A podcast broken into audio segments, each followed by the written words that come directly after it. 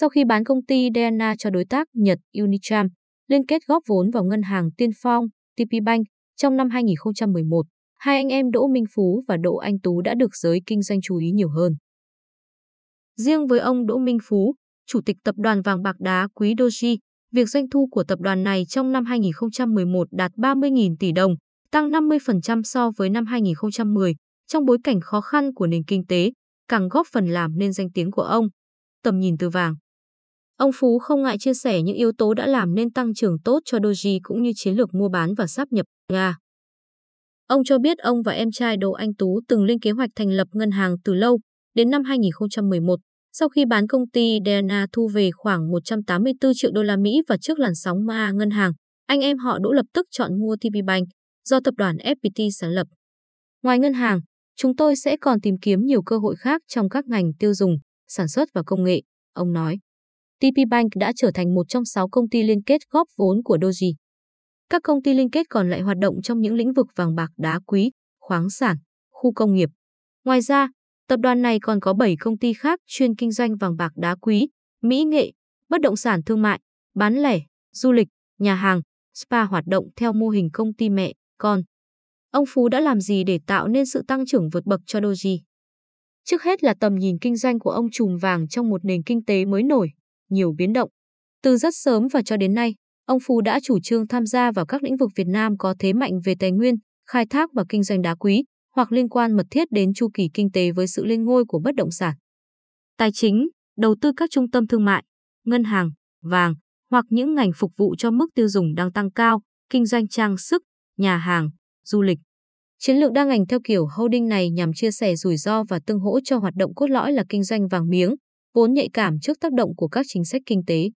Trên thực tế, mức tăng trưởng 50% đều đặn của tập đoàn này chỉ bắt đầu từ năm 2007, khi ông Phú mua lại hai công ty vàng bạc.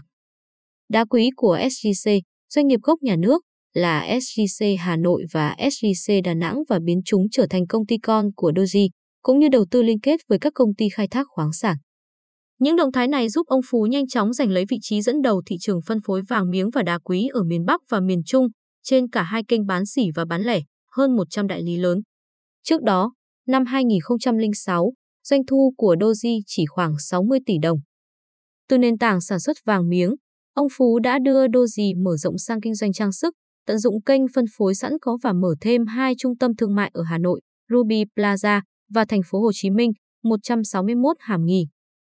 Tại Ruby Plaza, bên cạnh mặt bằng bán lẻ trang sức, ông cũng mở các nhà hàng và spa, cho thuê văn phòng nhằm tăng doanh thu, đồng thời tiếp thị kéo nguồn khách đến mua sắm trang sức. Ông tính toán, với 3 nhà hàng, mỗi nhà hàng chỉ cần đón 12.000 thực khách mỗi tháng thì tổng cộng đã có 36.000 người. Không có cách gì tiếp thị cho trung tâm trang sức tốt hơn cách này. Chúng tôi đã lên kế hoạch xây dựng thêm hai trung tâm trong thời gian tới, ông cho biết, đa ngành trong cốt lõi. Dù mở rộng đa ngành, ông Phú cho biết vàng miếng vẫn là lĩnh vực kinh doanh cốt lõi của Doji, cơ cấu kinh doanh vàng miếng và trang sức sẽ thay đổi tùy theo nhu cầu thị trường, nhưng chúng tôi vẫn trung thành với lĩnh vực cốt lõi. Quan điểm kinh doanh của ông Phú không khác em trai Đỗ Anh Tú, tổng giám đốc công ty cổ phần Diana.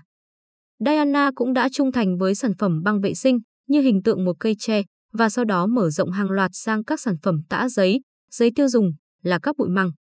Hãy chạy theo để ủng hộ thị trường chứ không thể bắt thị trường chạy theo ý mình. Triết lý tưởng chừng đơn giản này đã được Tổng Giám đốc Diana khai thác tối đa để xây dựng nên những chiến lược phát triển phòng theo tự nhiên của công ty. Nói về việc kinh doanh sản phẩm nhạy cảm cho phái đẹp, Tổng Giám đốc Đỗ Anh Tú không tỏ chút ngại ngùng, ngược lại còn rất tự hào. Theo ông Tú, không chỉ phụ nữ mới hiểu và phục vụ tốt cho phụ nữ mà đấng mày dâu cũng có thể làm được điều đó. Ông Tú sau này cũng giữ vai trò phó chủ tịch hội đồng quản trị TP Bank. Đưa Diana đi thẳng vào một đại dương đỏ với rất nhiều đối thủ cạnh tranh, Đỗ Anh Tú bày tỏ quan điểm chiến lược đại dương xanh. Chiến lược đi tiên phong khai phá thị trường mới, nơi chưa có đối thủ cạnh tranh không phải không tốt, nhưng nghĩ sâu hơn thì màu xanh ấy rồi cũng sẽ mau chóng chuyển sang đỏ. Đại dương xanh, theo ông, chỉ là ngắn hạn. Nếu doanh nghiệp muốn tiếp tục ở đại dương xanh thì phải nhảy liên tục từ đại dương xanh này sang đại dương xanh khác và vì thế, mãi mãi phải đi vào thị trường ngách. Ông Tú kể, tôi là người Việt Nam, tôi tin mình có thể thấu hiểu suy nghĩ của người tiêu dùng Việt Nam hơn các công ty nước ngoài.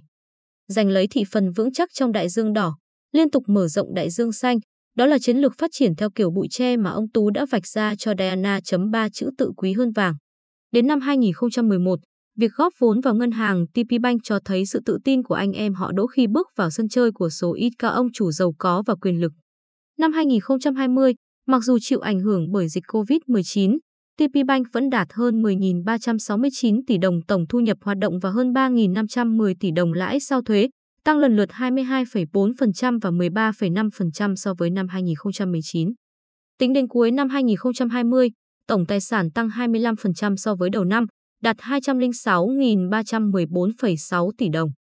Tín dụng tăng trưởng ổn định với dư nợ đạt gần 120.000 tỷ đồng năm 2020, tăng 25%.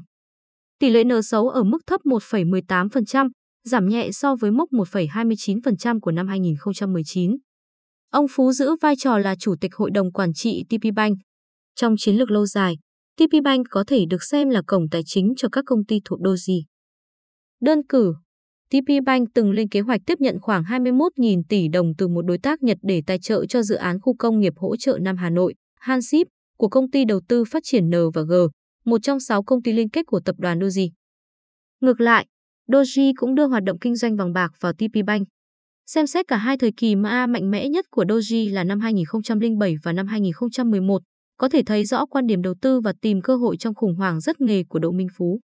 Các công ty vàng thường xuất thân từ mô hình công ty gia đình, ông Phú nhận định. Ông Đỗ Minh Phú có hai người con, con cả là Đỗ Vũ Phương Anh, con thứ là Đỗ Minh Đức. Cả hai đều có cổ phiếu tại TP Bank nhưng không tham gia điều hành tại ngân hàng mà chỉ tập trung vào công việc tại Doji.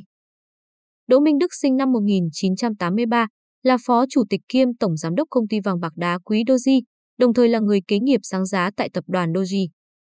Ông Đỗ Minh Phú từng chia sẻ trên báo chí, Minh Đức sẽ điều hành Doji sau này, phụ trách mảng kinh doanh thì cần thực chiến với các trải nghiệm va đập hàng ngày.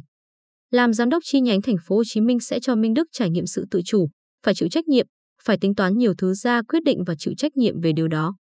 Đỗ Vũ Phương Anh, sinh năm 1980, tốt nghiệp khoa Tài chính Ngân hàng Đại học Kinh tế Quốc dân Hà Nội, sau đó học thêm bằng MBA của Đại học Hawaii, Mỹ và về Doji giữ vị trí phó tổng giám đốc. Có thể xem gia đình họ Đỗ là đơn cử cho tầng lớp trí thức làm giàu bài bản tại Việt Nam. Ông Phú là con thứ ba trong gia đình họ Đỗ gồm 11 thành viên là các giáo sư, tiến sĩ ngành cơ khí, y dược và hơn một nửa trong số này đã thành công trong kinh doanh. Cũng như các anh em, ông Phú chịu ảnh hưởng rất lớn từ cha, ông Đỗ Thế Sử, về giáo dục và tinh thần kinh doanh. Ông chia sẻ, lúc còn nhỏ, tuy đông con, nhưng cha tôi chăm sóc các con rất kỹ. Cứ tối đến, ông bắt chúng tôi ngồi vào bàn học và kiểm tra bài cho từng đứa. Ông luôn muốn chúng tôi học hành đến nơi đến chốn và phải luôn chiếm vị trí cao nhất. Khi lớn lên, ông dạy chúng tôi ba chữ tự trong công việc và cuộc sống. Phải tự lực để luôn chủ động đạt được thành tựu lớn. Phải tự trọng để luôn giữ uy tín trong làm ăn. Và phải tự tôn để không chấp nhận thua kém, không dễ dãi hài lòng với những thứ đang có. Người cha cũng là hình ảnh ông Phú ngưỡng vọng. Khi ở tuổi 90, doanh nhân Đỗ Thế Sử vẫn đích thân điều hành một doanh nghiệp xuất khẩu may mặc với hơn 300 lao động. Từ thời trẻ, cha tôi đã tìm cách nắm bắt mọi cơ hội kinh doanh tốt, từ các ngành cơ khí, gang thép cho đến sản xuất nước tương, nước mắm và bây giờ là may mặc. Quan điểm của cha tôi là phải luôn nắm bắt thời cơ khi nó đến. Tôi đã học được những điều này từ cha mình và dạy lại cho các con, ông Phú chia sẻ.